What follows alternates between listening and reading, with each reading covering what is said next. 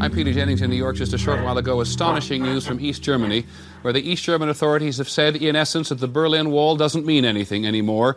The wall that the East Germans put up in 1961 to keep its people in will now be breached by anybody one who wants to leave.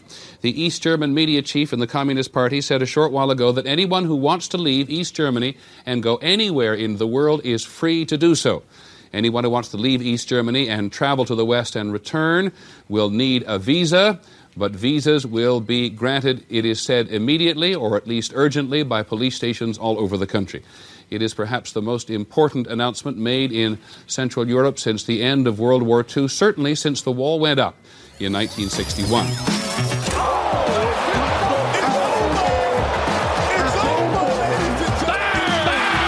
have to be willing to rewatch a movie. Oh, hell yeah. Hell yeah. Quit, quit. Strawberry banana. Please don't aggregate this. Lillard, long range three. Their defense is atrocious. I'm, I'm sort of the rock star. Right on cowboy. People, Tissot is the official watch of the NBA. Everybody who listens to this podcast knows how I feel about aggregation. I'm oddly intrigued by neck tattoos. we love China. We love you know, playing there. Here comes a dunk. Shut up and listen. You think you're better than me? where we wrap up at the end of not even Act One. This is basically our cold open. Yeah, we're, I think we're about six our minutes into the film. Six minutes. Definitely not the end of Act One. But the characters, both have established they're both egotistical, hotheads, do what they want, and Mm-hmm. it doesn't work for either of them. Doug is down and out. You've had extreme trauma to your occipital lobe. Doc, how long? You got a blind side, Doug. and basically is told by a doctor that uh, no amount of shark piss shot up his nose and sitting in traction for eight months down in Mexico City is going to give this guy a career in hockey. It's over. And Kate, meanwhile, is learning you are just, your partners hate you. And it cuts to bam, two years later, 1990. 1990. I do really, really love this, the transition music here. This like from the the hockey doc. I call him the hockey doctor. The hockey doctor's office to two years mm-hmm. later Yep. in the mean streets. Mm-hmm. Yes. And it's like very like synthy music. It's amazing. Yes. Yeah, yeah. Doug Now- is Doug has lost eighteen percent. I forget if you guys said this, but eighteen percent of his peripheral vision from the concussion is gone. It's permanent. There's no no procedure, no no special We drugs. said there's an operation, right? I'm afraid not. Some micro laser thing. Uh, you open me up and Doug, I've specialized in ophthalmic surgery for over 15 years. yeah, okay. Well, you don't do it here, but somebody somewhere uh, down in Mexico City, they they shoot shark piss up your nose and make you sit in traction for eight months. Doug, I'm sorry. I don't see professional hockey in your future. Uh, his hockey days are done, according to the hockey doctor. Um, and now, yeah, when they Which, when they cut, I don't know if you know a hockey doctor, but they'll say you're good to go. Do you know how much shit these guys take? Like That's they're good like point. just give them some greenies and push them on the ice. Yeah, Eric You Lindros would be like, uh, yeah, I played uh, 20, 20 more years after I lost 18% of my peripheral vision. Kelly off for Niedermayer. McKay, he's bumped. Niedermayer trying to get out of his own skate. Turnover at center. Here's 88. Lindros makes the move. And Lindros is hammered down to the ice by Scott Stevens. And Lindros remains down on the ice as oh. all the other players come together. Oh boy. Oh boy. This is the worst case scenario here for Eric Lindros. Stevens came across like he has done so often in the playoffs. He comes across as a left D and he slides through the middle, catching you with your head down. It's an art form for Scott Stevens. And he got Eric trying to go through a load of red jerseys. Through the neutral zone, it was a one on four for Lindros. He's coming through, he beats Niedermayer, head is down, and it's a shoulder right to the jaw of Lindros. And he has no clue this is coming. This is a freight train coming his way. A freight train. And it is a wicked hit. That is the mouth guard that he has in his mouth. It's a new mouth guard that he was wearing. We showed that in game six. But as quickly as it happens right here, no chance to defend. And it is exactly how Eric Lindros has been hit. When he was knocked out by Hal Gilcross in the blue line in March, that set off this his last two concussions, very, very similar situation.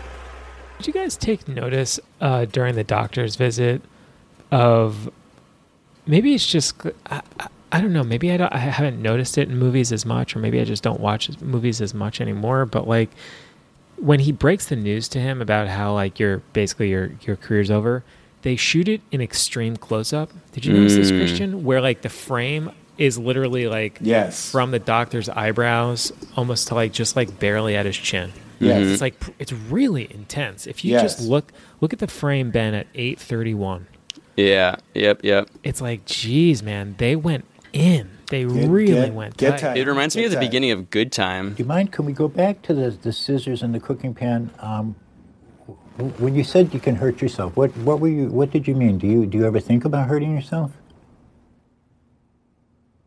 What? Why did you think of uh, of, of being hurt? Because I touched the pan and it hurt my hand. Oh, well, that makes perfect sense. What what happened? Do you remember when when it was?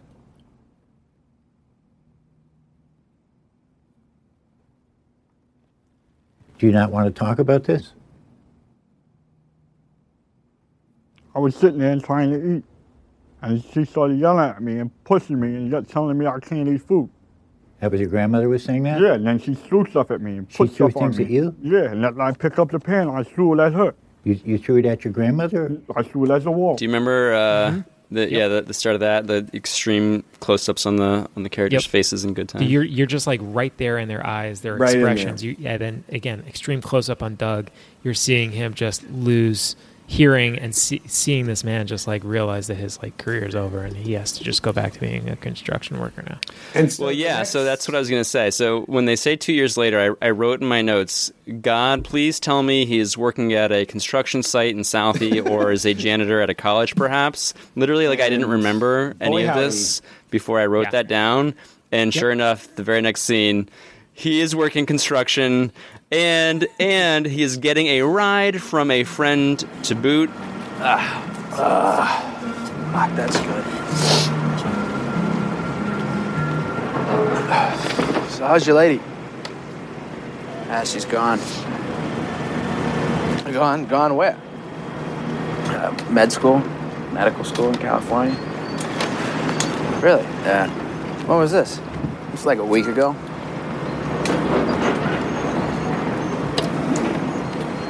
That sucks. So, uh, when are you done with those meetings? Like the week after I'm 21. Yeah, they gonna hook you up with a job or what? Yeah, fucking sit in a room and do long division for the next 50 years. Uh, probably make some nice bank though. I'm gonna be a fucking lab rat. Better than this shit. Way out of here. I want to way out of here for. I mean, I'm gonna fucking live here the rest of my life. You know, be neighbors. You know, we'll have little kids. Fucking take them to little league together up Foley Field. Look, you're my best friend, so don't take this the wrong way. But in 20 years, if you're still living here, coming over my house to watch the Patriots game, still working construction, I'll fucking kill you. That's not a threat. What? That's a fact. I'll fucking kill you. What the fuck are you talking about? Look, you got something none of us. Oh, come on. Why, why is it always this? I mean, I fucking owe it to myself to do this or that. What if I don't no, want to? No, no, no, no. Fuck you. You don't owe it to yourself. You owe it to me. Because tomorrow I'm gonna wake up and I'll be 50. And I'll still be doing this shit. And that's alright, that's fine. I mean, you're sitting on a winning lottery ticket. You're too much of a pussy to cash it in. And that's bullshit. Because I'd do fucking anything to have what you got. So would any of these fucking guys. It'd be an insult to us if you're still here in 20 years. Hanging around here is a fucking waste of your time. You don't know that. I don't? No, you don't know No, that. Oh, I don't know that. Let me tell you what I do know. Every day I come by your house and I pick you up. We go out, we have a few drinks and a few laughs, and it's great. You know what the best part of my day is? It's for about 10 seconds from when I pull up to the curb when I get to your door. Because I think maybe I'll get up there and I'll knock on the door and you won't be there. No goodbye, no see you later, no nothing. I'm just left. I don't know much, but I know that. Folks, this is a prequel to 1997's Good Will Hunting, confirmed. Ben, this is my note for you. I have at that exact moment. Ben, we have a former hockey player named Dougie Yes. who resorts to a life of degenerate drinking and being a construction worker. Mhm. Is anyone interested in robbing a bank, dressing up like a nun, and pulling a heist at Fenway Park? Who called 911? You the guys who called 911? No one from here called. No, we didn't. Uh, it wasn't us. We got a 911 call. Robbery, guys, come on. Is that a robbery? Yeah, call saying you're being held up. I, All right, let me let me call Mike. We just walked past Mike. He let us in. Hey, look, guys, we got a distress call, all right? So who made the call? Nobody called from here. So no one called. What are we doing here? Hold on, where's Mike? Just told you where Mike was. You boys see all right? It's gonna be a- Listen, listen. You fucking smartass. For our safety, for everyone's safety here, we need to see your IDs, all right? Guys, guys, hold up. We've been here all morning. Take it easy. My partner asked for your ID. All right, we don't know you. So we identify all the parties involved here. We're gonna need some IDs and we're gonna need to see everyone on the ground right now. Whoa, whoa, hold up, hold up, whoa. Hand off your weapon. Hey, hey, relax. Hey, Ted. Don't, don't, hey, hey. We didn't make the call. Get on the ground. Get on the ground. Get on the ground. Get on the fucking ground. Gentlemen, yes. And solving a reminded- complicated math problem in the Yeah. hallway of Harvard Yeah. College. Yeah. Yeah, is anyone reminded of a little film we like to call The Town? Yeah, yeah, yeah. Yes. Yeah, it really So- it really warmed my heart to see that construction site. Um, and then next we see him walk into a little establishment called Dorsey's Penalty Box. Hi, Doug. In a hurry, Bill? No. I got a game. Make me a sandwich, will you? Hey, little brother. Snyder can't make it in tonight. I need a hand. Got a game. Hi, Dougie. It's Friday night. Make me a sandwich. I need a hand. I need a sandwich. Dougie, wait a minute. Yes. So again, d- Again, doubling I don't want to foreshadow too much here, but the second I saw that sign, I wrote in my notes that should be the name of a gay bar.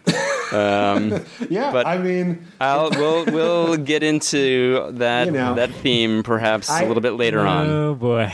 Yeah, I do. I I think like again, uh, what I also love is you see allusions to the town. I personally, his brother Walt looks like he just walked off the docks in season two of The Wire. You know what the trouble is, Brucey? We used to make shit in this country, build shit. Now we just put our hand in the next guy's pocket. Yes. To me, it looks like you know if I paused and watched all of season two's The Wire, I have learned about Walt's storyline, Yeah. which we don't really get too much into. Though, although Walt is really like hammering home, your dreams are dead. You're stuck here in Mayhorn, a town that doesn't exist, at the the family bar, which looks like a total. Honestly, the location looks less than ideal. Um, you know, based on property, looks like it could be better. Mhm. And um, yeah, Doug is Dougie, wait really at rock bottom in, in Yeah. this point of the film. Correct. Doug, I got no place else to go. You're my brother, not my boss, okay? Douglas, I'm not asking you. I'm telling you. Will you get off my back? I'm no bartender. Get used to it. Well, again, in another uh, parallel to the town, uh, they have a little back and forth here, and uh, you know, Walt, his older brother, who is the the the owner of the establishment, uh, Dorsey's Penalty Box, you know, and he's asking him to uh, he needs he needs a hand tonight. He needs he needs Doug to to fill in and and do some bartending for him. And Doug's like, "No, man, I'm not gonna do that. Okay, you're not my boss. Uh, I'm not gonna do this bullshit work." And Walt literally gives him a "You think you're better than me" speech. Will you get off my back? I'm no bartender. Get used to it. What the hell's that supposed to mean? What makes you so special? You're playing in a goddamn bar league. Hey, Walt, at least I'm playing. it is it is the almost word for word parallel to the town. He says, uh, Douglas, I'm not asking you, I'm telling you. And Doug says, Will you get off my back? I'm no bartender. Get used to it. Uh, what the hell does that mean? What makes you so special? And I'm like, oh, he's yeah, he said he thinks he's better than him. Um, Yeah. And it, it was like, I mean, I don't know. I'm sure uh, Chris, you can match up the uh, the scenes in, in post here, but playing in a I was just like, league. of course, you think you're better than me. Hey, your 23rd letter arrived today. Detroit Red Wings. It's over, little brother. Everybody knows it, but you. Give me that letter. Dear Doug, sorry about the eye. Go piss up a rope. Next Give me time that you're letter. in town, give us a call. We'll buy you a ticket. Give me that goddamn letter! What are you gonna do? Are you gonna fight me? Are you gonna fight the world? Are you gonna fight everybody? Well, put me on the list, pal. Come on, let's go.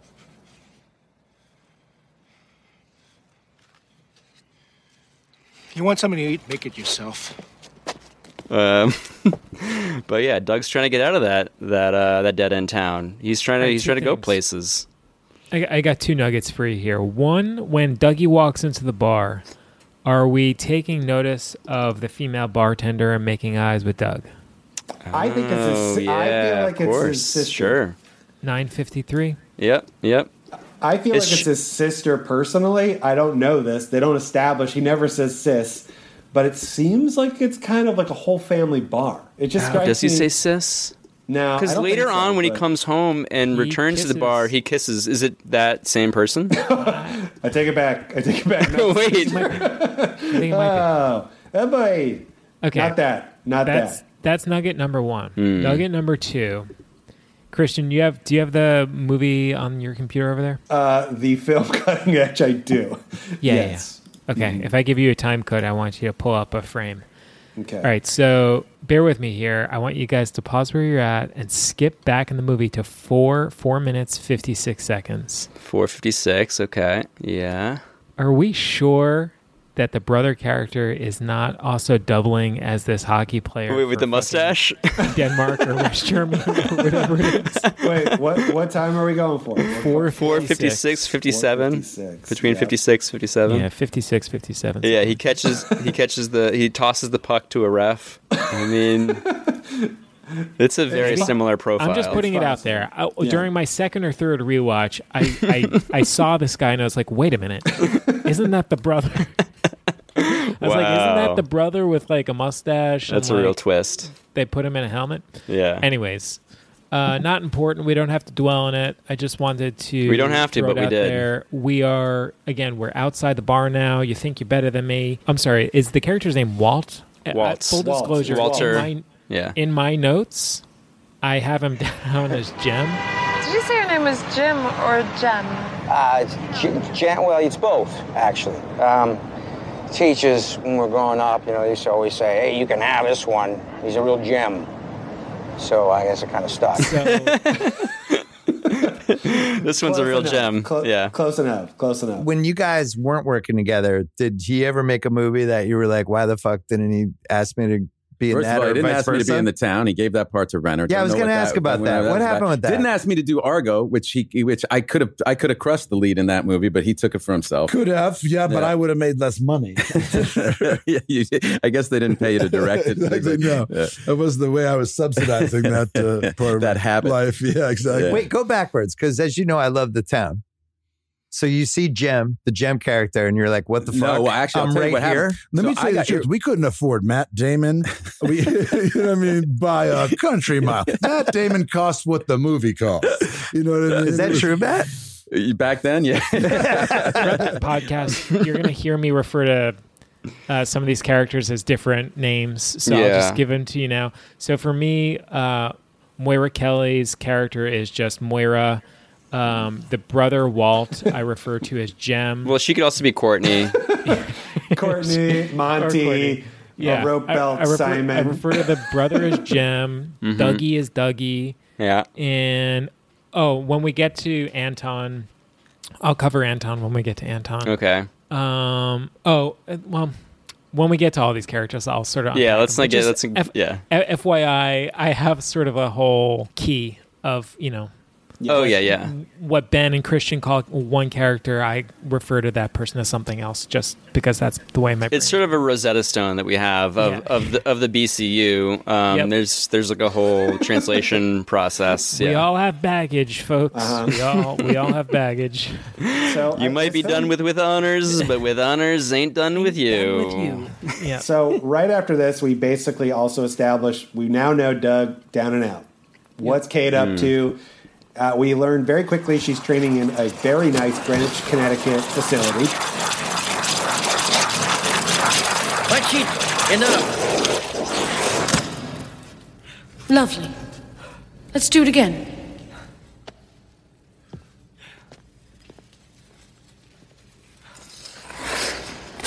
Do we or do we not have eight minutes left? Enough for today. Perhaps you are wanting to take a shower. Huh? What he needs is a ride to the airport. Uh, she's gone through eight pairs partners in two years. Her Russian coach. Well, later it's revealed that it's much more than eight. Yeah. Yeah, it's oh, it is later, but in this scene they mentioned eight pairs partners over the last like few months. Oh yeah. have been trying to train with the Russian coach Anton Pamchenko. that Anton is- That Pamchenko. Is going to be very important later. And um, you know, Anton really thinks that she should have become a single skater, which honestly I agree. This I, I literally wrote this in my note. plot, Quote, should you should have been making her single skater. And I wrote, wait, yes. Why didn't they do this? She's clearly incredible. Michelle Kwan, like she should have just. Yeah, there's no explanation. They really don't offer any any satisfying explanation for why she's not a single skater. They just throw that question out there and leave it unanswered, which was Okay, very very unsatisfying. We we talked about um, the '92 Olympics, the '96 Olympics, how these were like seminal events for us as children, Mhm. and um, I wanted to sort of unpack this before we got lost in conversation. I do feel like when we were kids, the Olympics were a bigger deal. Oh yeah, way bigger. Kids, I don't It know. used- you, you- absolutely. You guys There's- both have children, and I Yes. don't. So tell I me don't if even- I'm wrong. no, I Like, don't do even know the kids Olympics care are about. on I don't know how to fucking it's watch the Olympics. It's on they're Peacock for fuck's sake. Okay, great. Yeah. So I think that is one of the big things is that they're watching TV now is impossible. And when we were younger, it was simpler. There were less channels, and Yeah. it was just like we're all going to watch NBC. It was the one thing that was on. We all gathered around the TV to watch. Great. And especially 92, because obviously this was the Summer Olympics, not the Winter Olympics, but it cannot be overstated how seminal and important the Dream Team was. That was the most exhilarating 15 seconds of my life. People perceived us as being superheroes. Please, Michael Jordan! No Isiah Thomas No Isiah stuff. Thomas question. Cool. We became a team, and that team just stomped on everybody. This never happened in sports.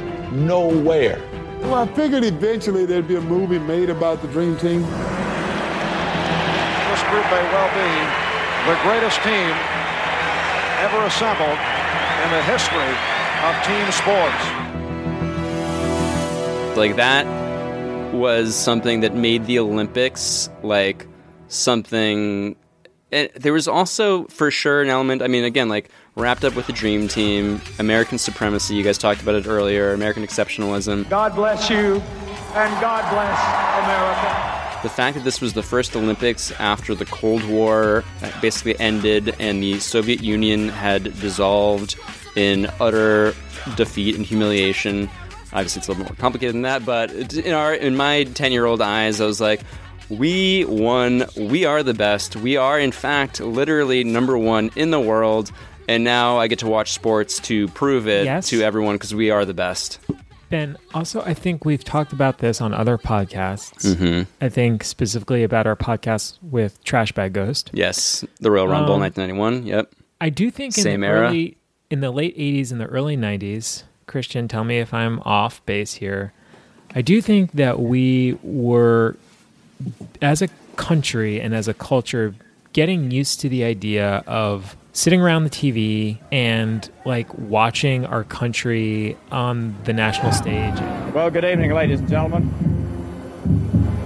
I want you to know that these 100 soldiers that are about to get off the airplane just less than 48 hours ago were with their units in Iraq, where the division is located along the Euphrates River just west of the town of Basra.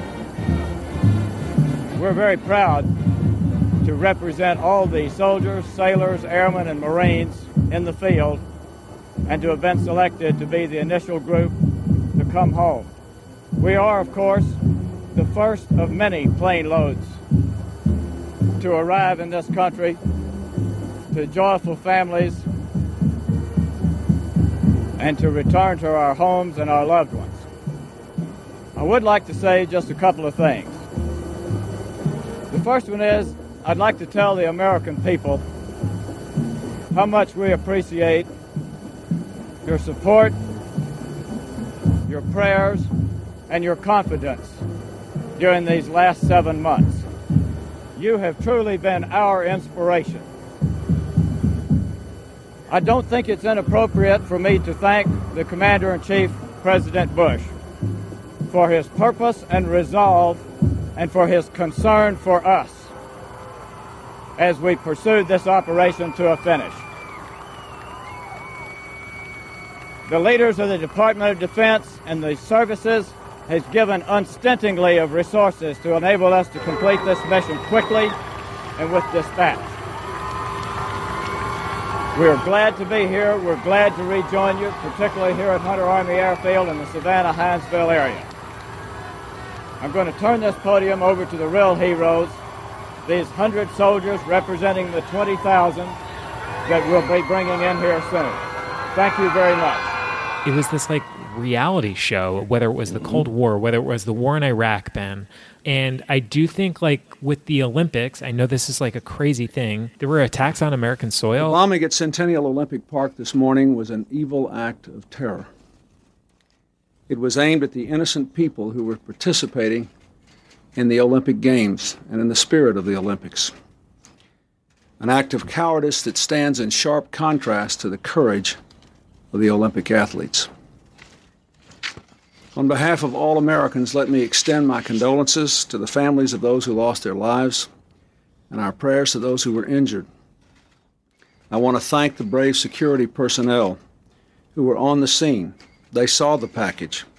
They alerted the bomb squad. They cleared the crowd. They prevented a much greater loss of life. I also want to compliment the medical personnel at all the hospitals, those who were operating the ambulances, they and the volunteers who were helping people who were uh, down at the scene.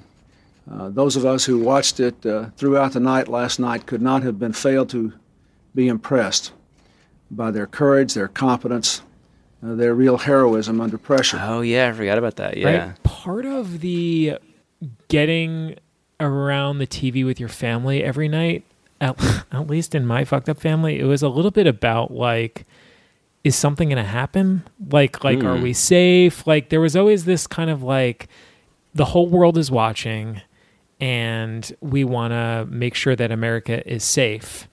And um, so I, I say all of this because the '96 Olympics was very much on my mind in watching this movie because the coach, the the Moira's coach Anton, reminded mm. me so much of I don't know if this name means anything to you guys. Bela Karolyi.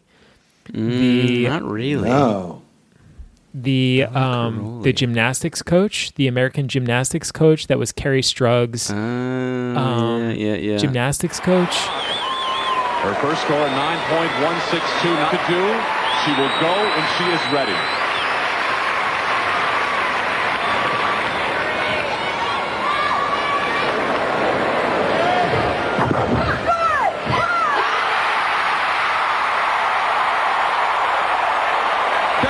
is hurt. She is hurt badly.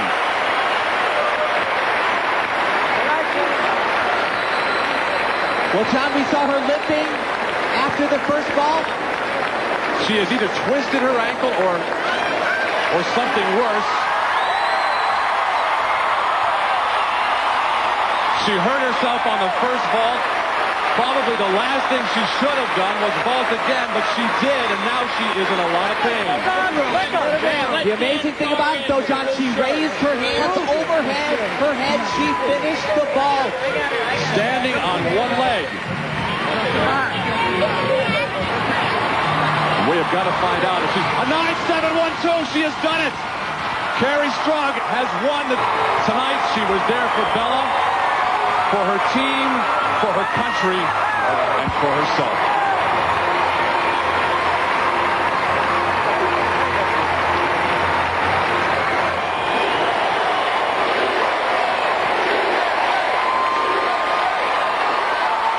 Kerri Strug. He worked with like all of the great young American gymnasts, Hmm. and he was a Russian, had a thick accent. And, anyways, this actor had this vibe, this accent, this look that reminded me so much of Bela Karolyi. Yeah. Huh. That's interesting. Yeah, I, I can't say I was like that hooked into to, to the '96 uh, games as I was '92, um, which is weird because I definitely obviously agree like that that was like right in my sweet spot. But the the games at this moment, it's really hard for anyone that wasn't born at a time where there really were limited options. Like and like even in the '90s, we had more options than anybody. But it was like the world would shut down and just it was like pay attention and like I couldn't tell you anybody who won in the most recent Winter Olympics. A year I couldn't even tell you off the top of my head. If you had a gun to my head right now and tell me when was the last Winter Olympics, I wouldn't even be able to tell you. And like I think that's why this story works. It's just really, I understand uh, the stakes here of why they all care about gold so badly. like, uh, it really was exceptionalism to win a gold in the 90s. Like, I'm sure it still is. Obviously, it's still very important, but it really meant something in the 90s. And I understand why Doug really wants it and why Kate really wants it. Yep. and we should note why Kate's father Jack really really wants it, which we will get into uh, shortly. To place us back into the movie, um, We're at yeah, we're at the ice skating rink at Yeah, we're at the rink. This is this is our first time that we're meeting Anton, um, who is, if we haven't stated, in fact, a Russian. Because this is 19- 1992, the Cold War is over, so we can be friends with Russians now. They can be our coaches. This is like a whole new world. Um, there are there are allies and, and buddies now since we own them so so thoroughly. Um, but uh, I want to point out, like we've we've kind of touched on it earlier, uh, just the the the nonstop zingers uh, that this movie is just peppered with, and uh, I think we should point a couple out uh, specifically because it really is just fantastic writing. Um, the uh, uh, one of the one of the uh, you know poor sad sap uh, partners that we see Kate literally skating circles around, um, and then you know Anton's trying to say like oh uh, you know he you gotta like give him a break uh, you know take it easy on him, and Kate says what he needs is a ride to the airport. I've got laundry that can skate better than that. And uh, man, again, just uh, a hardcore burn Brutal. by Kate. Uh, just fantastic stuff. Um, really, really tremendous. Um, and then, um, oh yeah, and then, oh sorry, just one more. Like right after that, so we get a little scene of Anton and Jack uh, Mosley. Uh, no, wait, yeah, Mosley's his last name, right? Okay, yeah, yeah. Yep.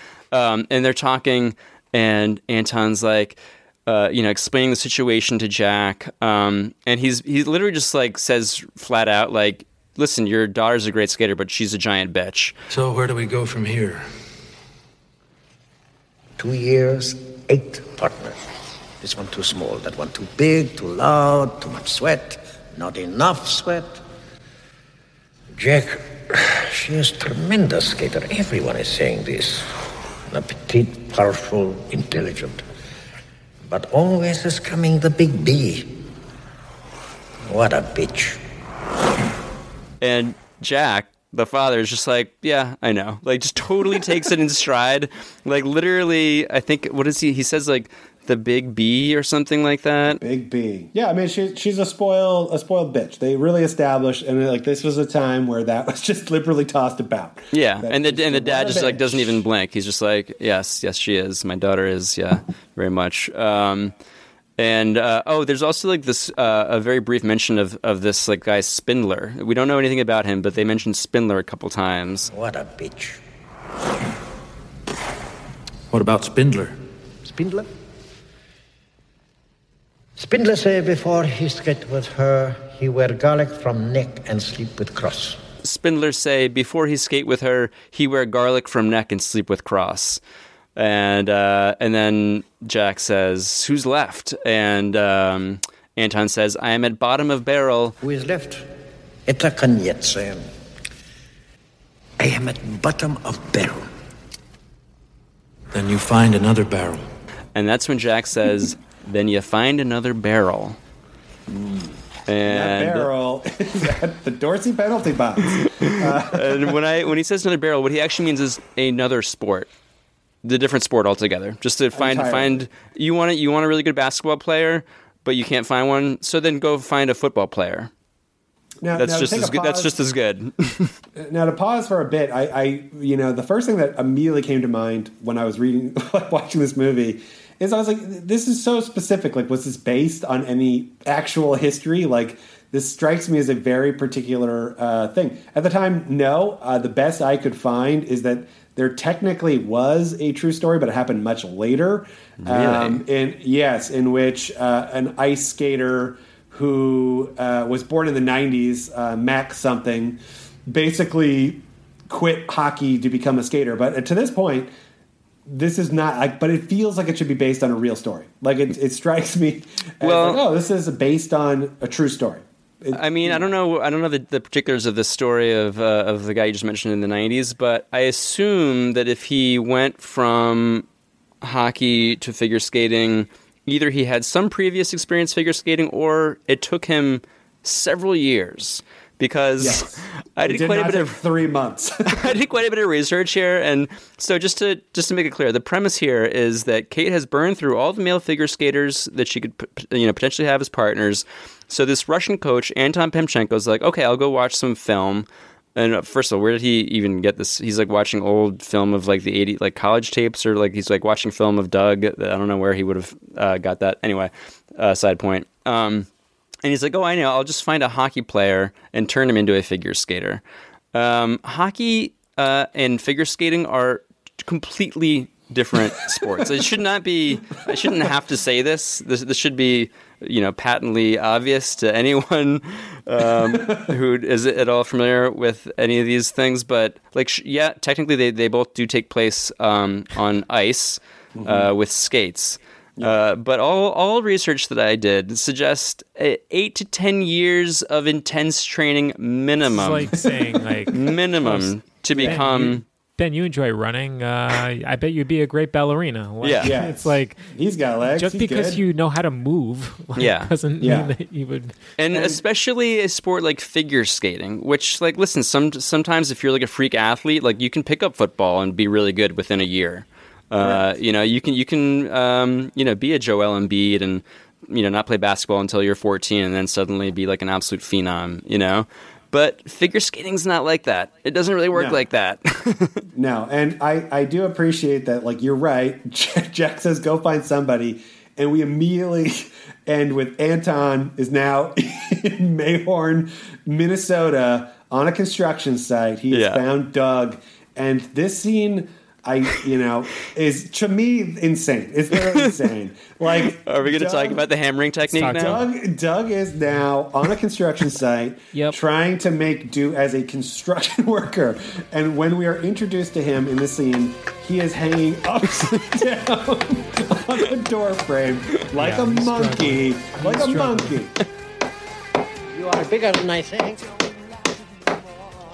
What? I say you are much bigger than I think. I'm spending much time watching video of you, Mr. Douglas Dorsey. You are very exciting skater. Slamming a hammer into nothing. Like he's just wildly hammering wood. And he's just hanging upside down. With one hand while, sus- one while hand. suspending himself, clinging on for dear life with his other hand. Okay, so this is a audio medium, so we should just Oh, say, it's like, so This would literally be as for the audience listening at home. Imagine you're hanging from the monkey bars. Yeah. Yes. you are trying to Yes. hammer Legs something while upside down, Yeah. trying to hammer something above you while you hang from against below. from below. Not Yeah. you know, and he's on a construction site. There's got to be a ladder. There's gotta yeah, there's be. no There's reason. gotta. He's like eight feet off the ground. He's he's this is just a house that, that he's building. You know, he's not on I'm a just- skyscraper. This is a wooden beam of a house. I just think he's lost more than 18 degrees of peripheral vision if he's hanging upside down like a monkey man, slamming wood and not even hitting nails. And this is like Anton. Honestly, Anton has flown from Greenwich, Connecticut to Minnesota, rented a car, presumably from the airport, driven Yeah. out to the Dorsey penalty box, asked, Where is Doug? They Mhm. say he's across the street at that site. and when he first sees this guy he's hoping will be the great hope to get them gold, he sees a monkey man barely functioning as a person. And I just think that this is crazy. Uh, Yeah. And it needs to be noted. Correct. Yeah, yeah, it's it's completely insane. And of course, uh, initially Doug is very excited. He thinks he's you know one of the coaches from from the Maple Leafs or something like that. Hey, look, pal, if you're a reporter, you're a little late. The story's been done. No, I am coach. Yo, what's the deal? You goof on me, my brother buys you a beer? What what means goof? You the Swede? No, I'm Russian. My name is Anton Pamchenko. I'm the Leafs. I can't believe it. You got my letter. You couldn't have come in a better time. In the best shape of my life, I'm like a rock. I'm skating five, six hours a night. Speed drills, stick drills, road work. I am not hockey coach. What is this? Maybe nothing. Here. You try.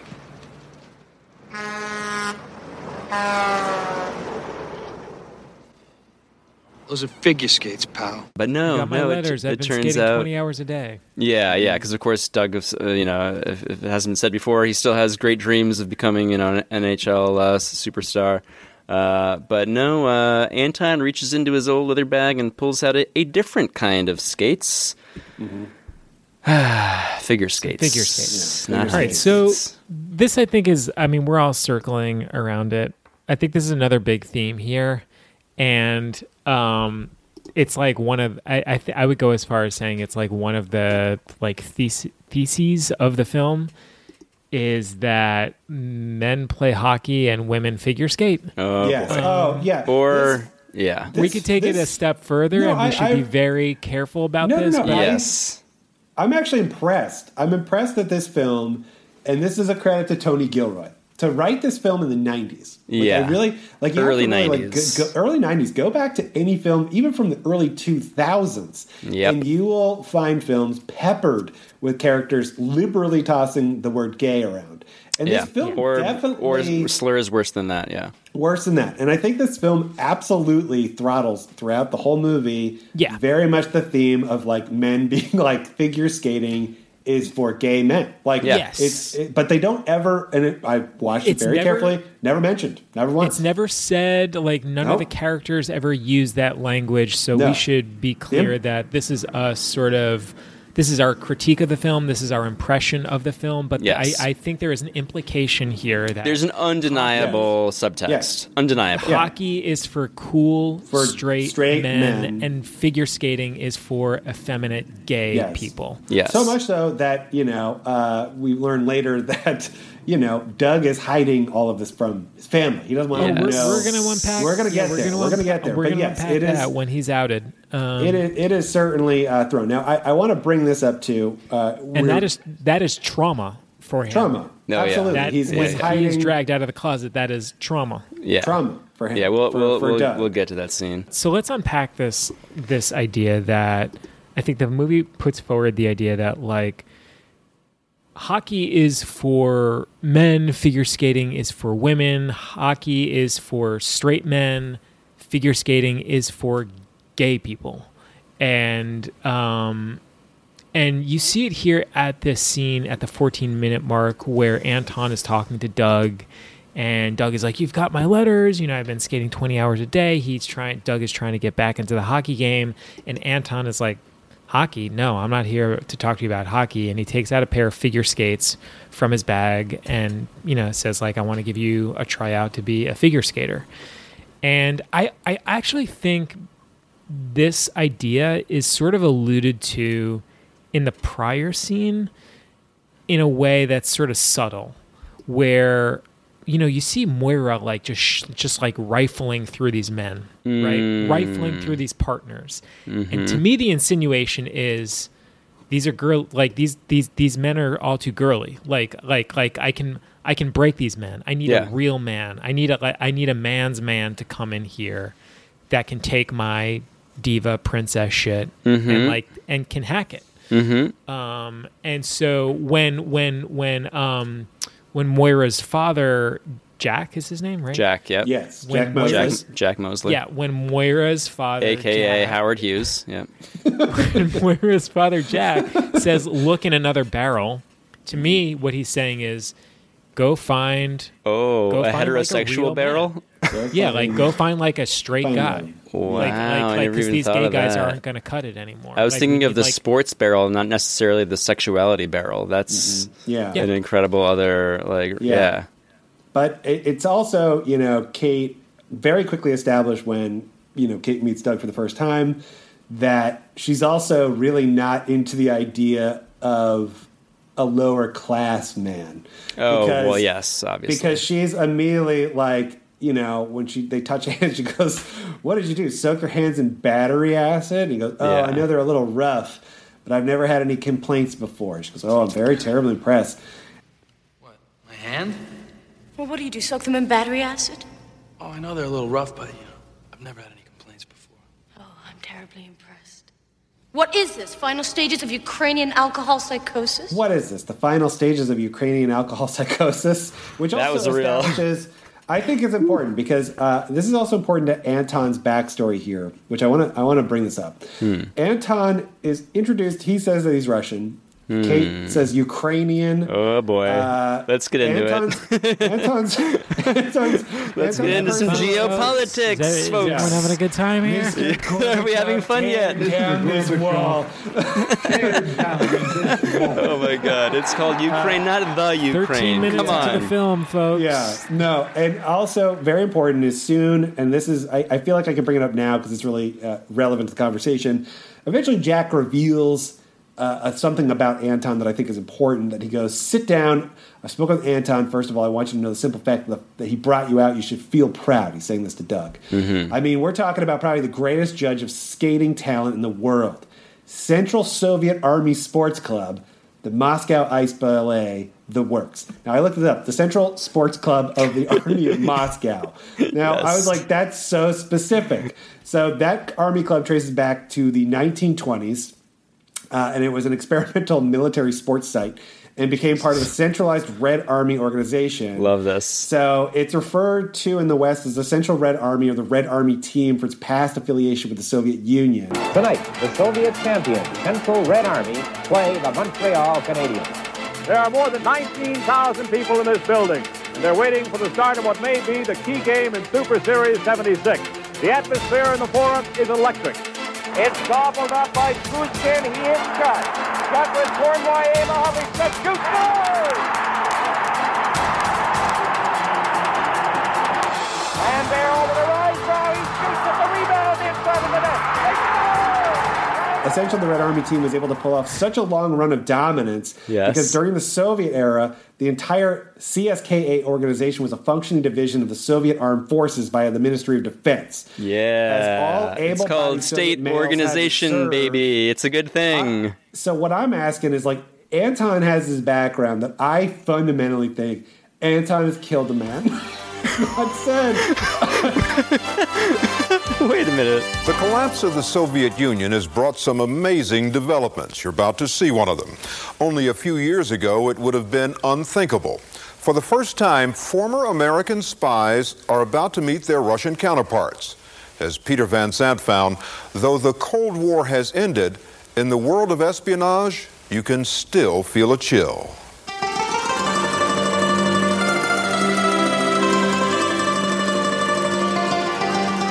Lufthansa Flight 3212 arriving in Moscow. And there to greet it, Viktor Budanov, former general of the Soviet KGB. Some of these Americans who are on this plane, you're familiar with from your, your days with the KGB, yeah? It's possible because because It's uh, possible. Possible. It's true, or isn't it? It's true. General Budanov spent 26 years of his life trying to outwit the Americans and was one of the KGB's foremost spy catchers. Budanov is about to welcome 61 of his former enemies who now work in the private security business. Well, you've got to be a little excited about this, aren't you? Yes, I am. Yeah, it's me. General Budanov, Jerry Burke. Good to see you, sir. Victor Nice Budanov. to- It's nice nice to to meet meet you. Nice to Jerry Burke, former number two man at the super secret National Security Agency, advisor to President Nixon on Soviet intelligence activities. Spy meeting spy. Have you seen the general's picture before? Oh, I, I, I know about the general, yeah. He's, And, uh, he's an extraordinarily uh, capable uh, intelligence officer. Uh, I'm thank you. aware of that. Thank you. It used to be. Used to be, yeah. What's your name? Tom Rexford. Tom, used to be a spy? Yes, I, I was in the CIA for a number of years. Do you believe you're here? Absolutely not. This is once in a lifetime. These former spies and intelligence analysts may be the most unusual group of tourists to ever walk Red Square. But they've been invited to Moscow to come in out of the Cold War to investigate the possibility of doing business with their old adversaries. Not saying, but this guy minute. has seen has seen some stuff. He's Wait. been in the Soviet Army. Hmm. He has fought for the Iron Curtain. He Mhm. has seen some shit. He's Ukrainian. He's Russian. His background is shadowy. We Yeah. don't know. I'm just That's- saying he's. I think that he's killed somebody. Yeah. It's not brought up. It's not, you know. But I want to just I want to bring it up. Love it. I mean, you know those Ruskies. Um, let's just say that uh, this movie paints with a bit of a broad brush. We've uh, there's uh, at least one or two shots where we see a bottle of Stoli on the on the dinner table next to Correct. old Anton. Um, he's a uh, yeah, he's he's he's fond of some some sort of mystical Eastern dark arts that we'll uh, get into uh, later on. But um, yeah, that's uh, that's some very very fascinating backstory, Christian. Thank you uh, No problem. so much for providing that service to us. Um, Yes. But uh, Anton brings Doug to a hockey tryout. yeah, we have house. we have the, the trip, the trip to Connecticut in the limousine.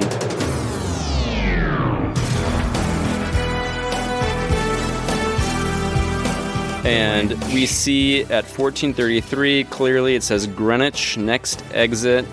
Um, I mean, it doesn't ever explicitly say Connecticut, um, but I mean, I have to imagine this. This is Yeah. Greenwich, Connecticut. There's no other well-known enough Greenwich, uh, you know, in, in that area of the country. Um, To be for Mayhorn doesn't exist either. yeah, exactly. So- I think this is.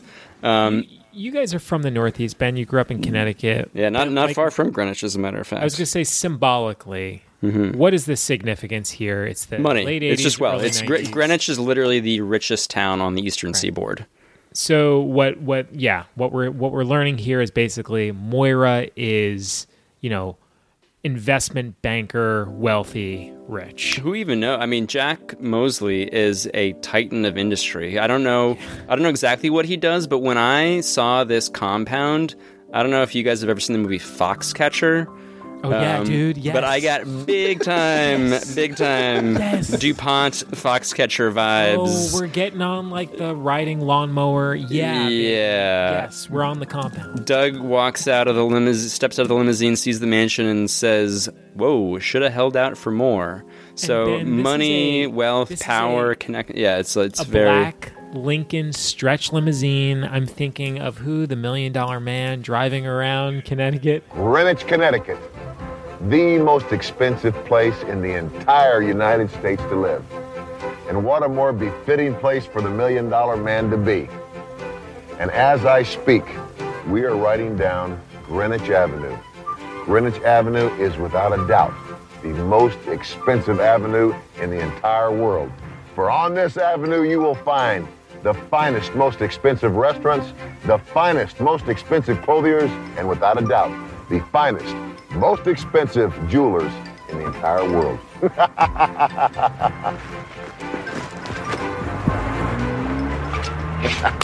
well, well, well.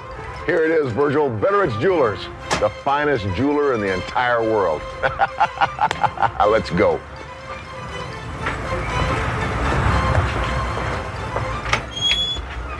dollar man. Oh, wow. Gosh. Good evening. How can we help you? Perhaps a diamond ring? no, no, no. I'm not interested in any of your little trinkets here. Uh, nice Rolex. I have one for every day of the week. No, I want to see Terry Betteridge, and you can tell Mr. Betteridge I want to see him right now. Mr. DiBiase, what a terrific honor to meet you. Well, of course it is. Thank you for coming. We've closed the shop. I have my entire staff at your disposal, and how can we help you? You are a designer of fine jewelry, are you not? Oh, wait, of course you are. I wouldn't have come to you. Yes, we've made, I think, some of the finest jewelry in the world. I want you to design for me something that is befitting a man of my stature.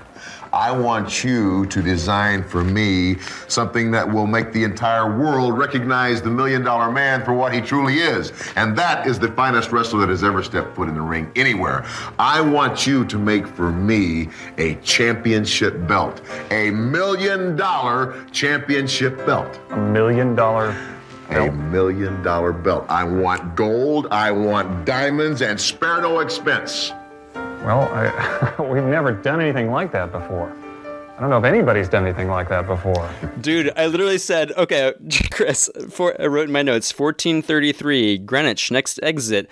Oh, are we going to million dollar man territory? That's literally verbatim from my notes. Verbatim. Yeah. So, Christian, you talked about the that that class, like like social class, is something like a theme that's oh yeah very palpable here uh, Yeah. throughout the movie, and there is a real push and pull between the you know Moira is upper class and Doug is lower Dirt under his fingernails. Doug is a mouth breather. He's a Cro Magnon man.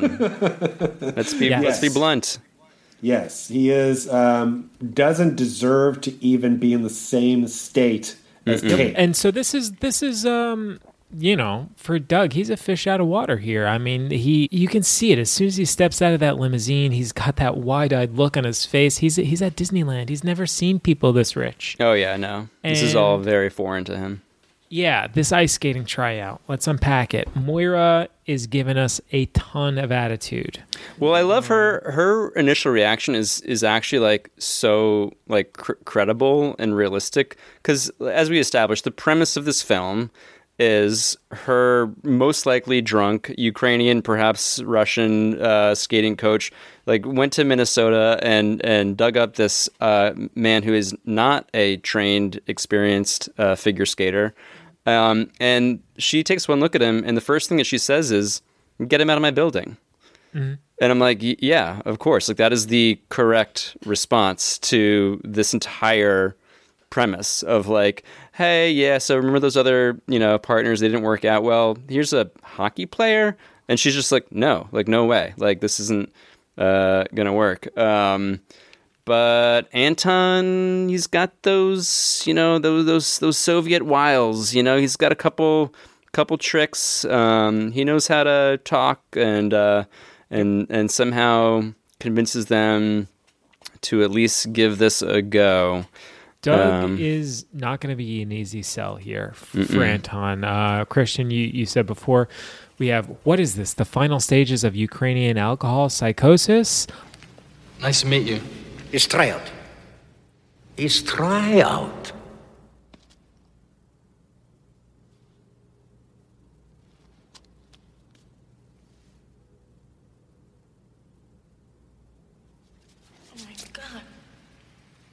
What? My? Well, what do you do? Soak them in battery acid? Oh, I know they're a little rough, but you know, I've never had any complaints before. Oh, I'm terribly impressed. What is this? Final stages of Ukrainian alcohol psychosis? Hey, wait a second. Who's checking out who here? Listen, I don't know how many slap shots you've taken to the brain, but this was your audition. And let me assure you, it's over. Hey, Snow White, relax. I'm no figure skater. I'm a hockey player. Then what are you doing here? Get him out of my building. What? Get him out of my building! Temperamental. You know, I can think of another word for it. Is that what you told him? What, like it's a big secret? Who the hell do you think you are? I know exactly who I am, sweetheart. I'm a guy who came a long way for lunch. Well, please don't let me keep you from the trough. Hey, I'm sorry, buddy. I wouldn't wish this on a snake. I'm out of here. Zatkani's! Enough! A lot of pent up sexual tension here. Just a oh lot yeah, of back and forth. you Yep, know, They're the, trading. the jabs. sparks are flying from the jump. Yeah, absolutely. And and really, the reason you know he doesn't do well in the audition, the the classism, uh, the just Neanderthal Doug doesn't do it for Moira Kelly, who's had 35 partners, all failed. Yes, And we love that it's the- later revealed thirty-five. so is the later 35 partners. So they're basically kind of like saying that she's like, they kind of are implying she's a bit of a like figure skating slut. I don't. It's implied. Like they keep mentioning partners. Like, like it's just I don't know. There's something about it. Also, Just- that she's like undefeated. Yeah, like she that can't- she's she just like she crushes everyone. She's Mhm. Yeah, she- basically Meryl Streep in The Devil Wears Correct. Prada, right? Like she's Mhm. like no one can be her assistant. Like no Yeah. one can manage this like sort of psycho bitch. Right, and it's never it's never her fault. It's just that no one can can live up to her Like standards. meet- no one. no one can meet her talents. Yeah, basically. yeah. like no and one I can match her do talents. love that the only reason Doug is given a shot. Uh, this is great. Is because he sinks a water Oh my paper God. ball. Yes. a water. He takes a uh, Jack is being is turning down Doug, saying like, "Thanks for coming out." You know, Wait, wait, wait. proud- sorry, be we- proud that you're I'm- Not so fast, Christian. You're I hate to stop you. I hate to stop you in your tracks. This is going to happen from time to We time. you're excited, but during the that's not gonna rewatchables. Yep. We got to back up to a couple things before the the the, the lucky shot.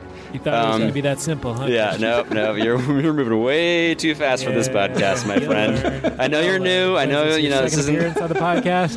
It's only your second time on. You'll you'll get the rhythm down eventually. No worries. Just like Doug, it's going to take a little practice. fight it, Christian. But listen, we need to talk about first of all at, at 1928 we get our very first Douglas Bennismore, eh? Good. Oh, shit. Toe pick. toe pick. Um, Ah, one yes, of, one of the most iconic lines in movie history.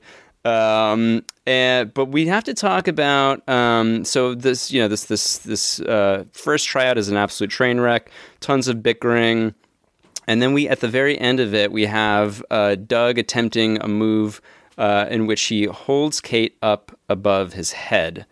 Uh, and I'm talking clean above his head. Arms are locked. He's holding her by her armpits. She is a good, I don't know, not nine feet up, ten feet up in the air. Pick up.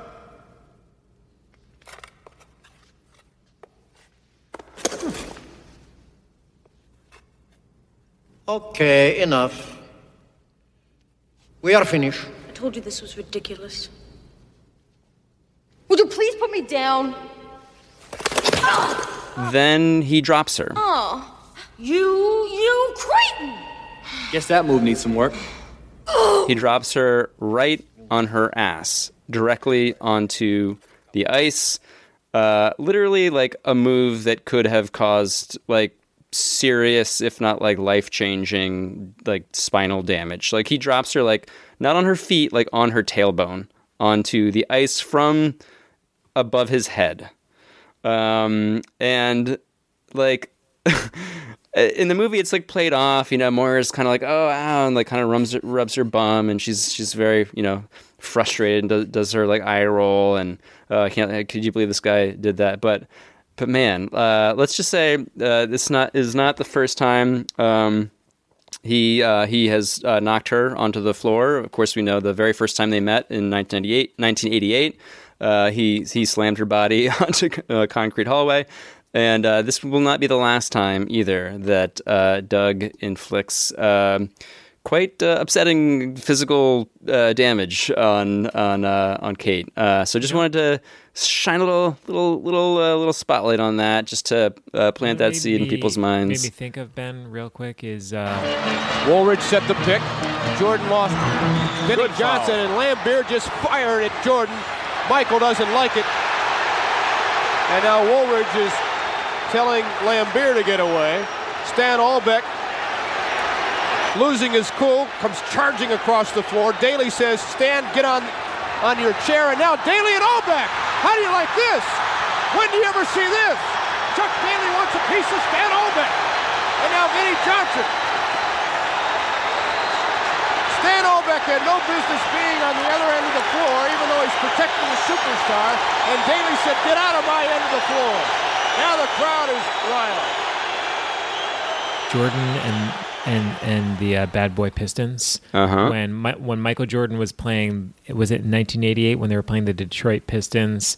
The Pistons made a point of anytime Michael Jordan comes in the The paint, Jordan rules. We, we are literally going to physically assault him and Yeah. just, just like literally, just like punch him into the ground. Yeah. he's the greatest player ever. We and we're just gonna let him know he should feel intimidated. If he attempts, we will hurt him. if he attempts a dunk or a layup, he should be hurt, knocked onto the floor. Yeah, yeah. Yeah. So Moira's getting a little taste of that here. Yeah. Hey, you know, when you're in the ring with me, your your ass is going to be on the ice. Yeah.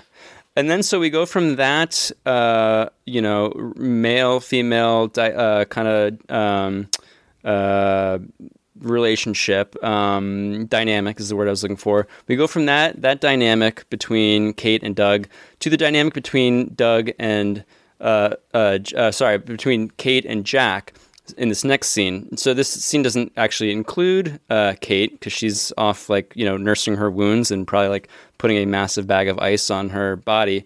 Um, but we get the scene in the office in the back room of Jack Mosley, and we have Jack kind of bringing Doug into his into his like uh, inner circle, you know, into his sanctum, and showing Doug the box, the metal box that sits empty.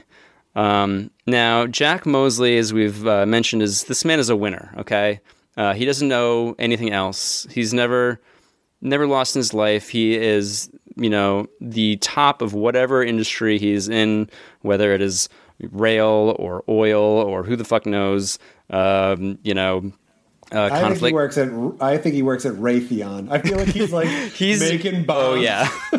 for the Reagan administration. yes, yes, yeah. He's very much like a Dupont character. He is. He's Yeah. for sure in like plastics and also uh, international ballistic missiles. Um, I was going to just go like Lehman Brothers. You guys are full on. no, this Okay. man ha- he has He's he has committed war crimes. Yes, he has committed war crimes. Uh, he's an absolutely ruthless psychopath, and I know that So because he's like selling arms, you know. Okay. Yeah. Yeah, I mean, I, I it's it's so like clear to me because he looks at that at that empty box in and all he thinks to himself is, "My daughter's a fucking failure. My daughter hasn't Yes. won me a gold medal."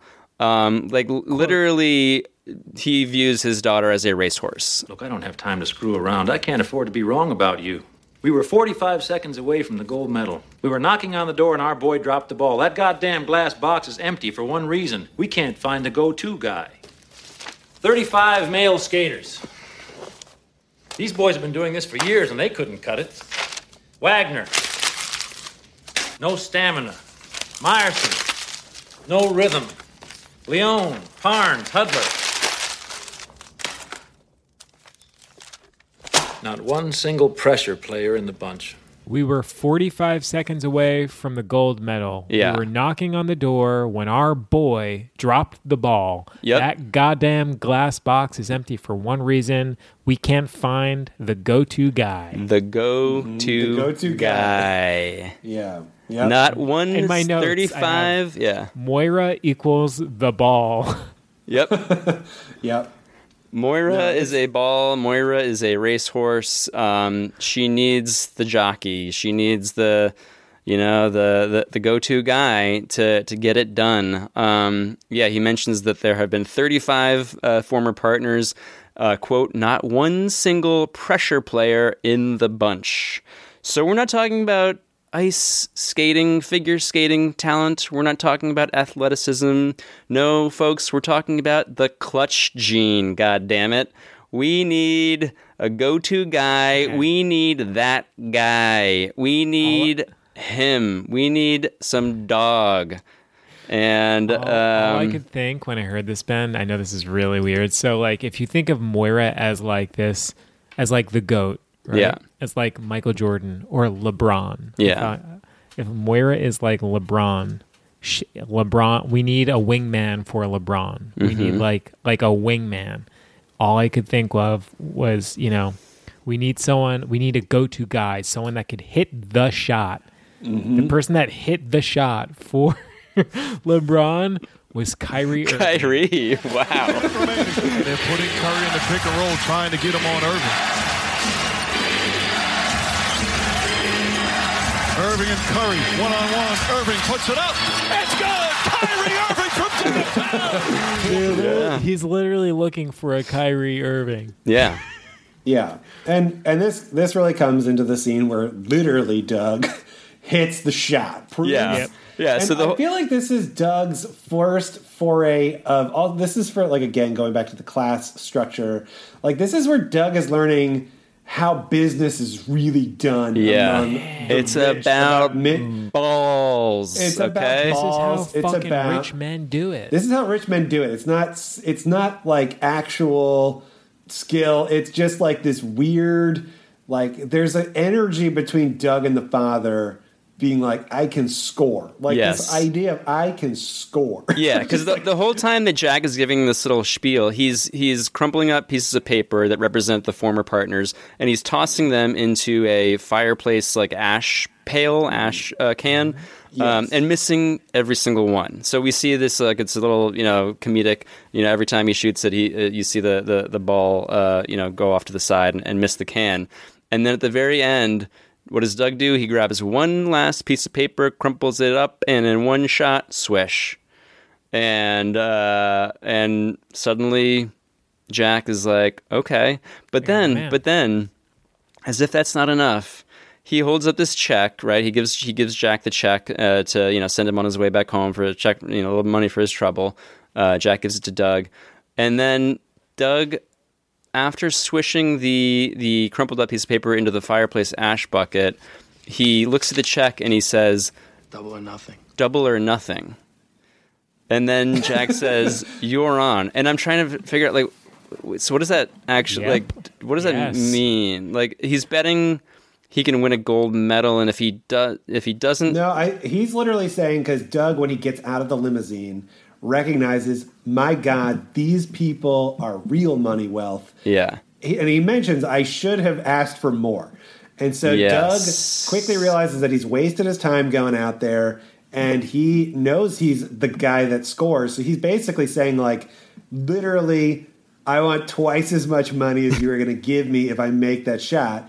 And this rich guy he's right in the bone zone. I just think like this is exactly what gets rich people rock hard, Yeah. which is just like, oh my god, Like, that check is for like probably like hundred and fifty thousand dollars or something. Yeah. and th- and he's like, oh my god, this guy's willing to bet this real money, this pleb, Yeah. this disgusting construction worker. he could probably buy that nails. entire. He could probably buy the entire Dorsey's penalty box with that check. Yes, with that check, and he's willing to throw it away. He crumples it up. Fucking tax immediately, and immediately Jack is like, "Yes, Yeah. finally a man."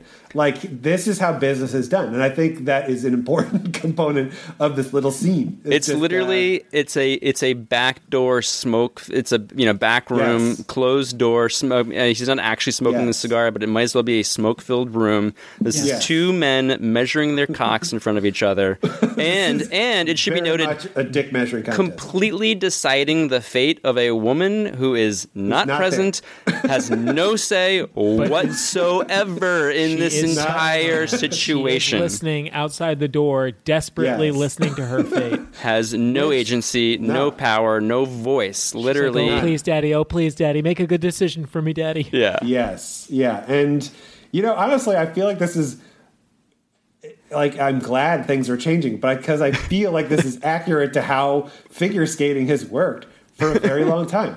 I feel like this, everything here may as well have been a documentary, honestly, to this point. Yeah, this might be. I Um, think this is actually an expose. This is. Yes. Jack, yeah, Jack and Doug emerge from the office, and They're they like slapping. Fucking, they're they're Oh. like handshake. They're They like are best. over the they're like- oh my god! Yes.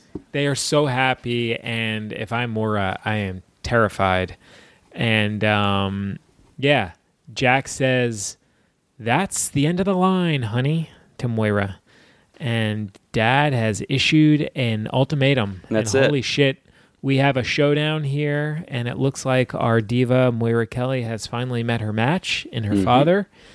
And uh, Ben, again, you know, with the basketball analogy here, this is This is Sean Marks giving you know LeBron or Kevin Durant an ultimatum, saying, "Hey, look, you're you're getting Kyrie. You Yeah. guys got to make this work.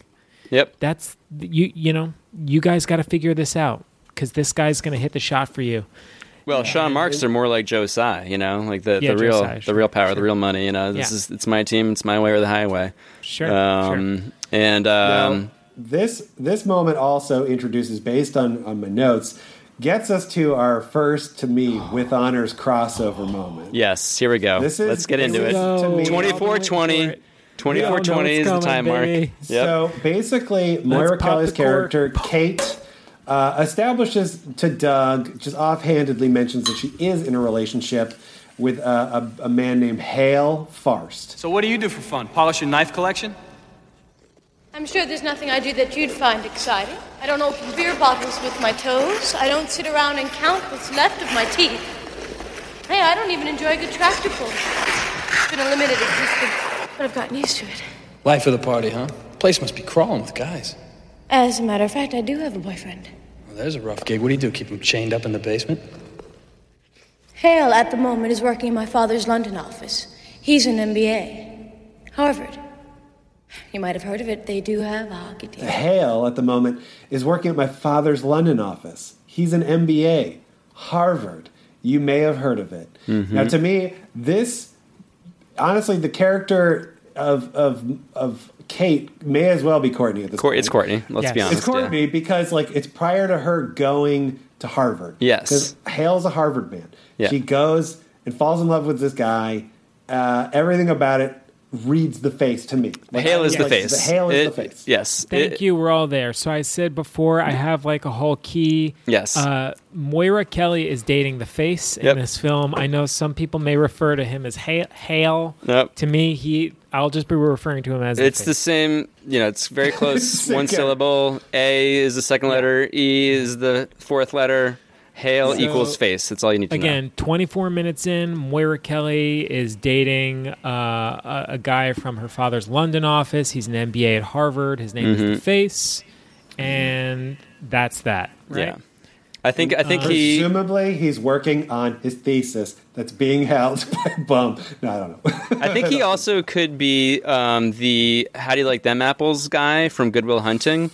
Oh, sure. um, I was trying to figure out who he would be in the in the third uh, movie in our in this in the BCU series, uh, Good Will Hunting, and the closest thing I could come up with was the uh, the how you like them apples guy. But I'm not I'm not sure if that's that fully checks out. I'll have to you know kind of cross cross reference that a little bit, but. Absolutely. Anyway, yeah, I, I, I, my jaw dropped when I heard he's an MBA, Harvard. Harvard. I was, I was like, like, excuse okay. me, excuse me, with honors pod part 14. Yep. Uh, Beantown this- Cinematic Universe strikes again. So now, right off of this, uh, we get into something that I just want to bring up as a personal opinion. Uh, we get into our first real sports montage Mm-hmm. of like, you know, this is where we quickly get to see that this cretin Doug hockey guy is actually taking the time to learn the basics of skating. Mhm. And I and I just want to say like there was a time where this was a trope. Every single film had like some montage with some song. In this one, in this case, it turns out the song is "Right on Time" by Black Box. Oh wait, no, sorry, sorry, Christian. Right on time is, is a little bit later on. This this first montage is the uh, the Toe Pick uh, video. Uh, Yes, yeah, the iconic Topic. Pick, Toe Pick. And the song that this one is set to is uh, "Street of Dreams" by Nia Peeples. Uh, a single from 1991, phenomenal song. I'd kind of forgotten about it.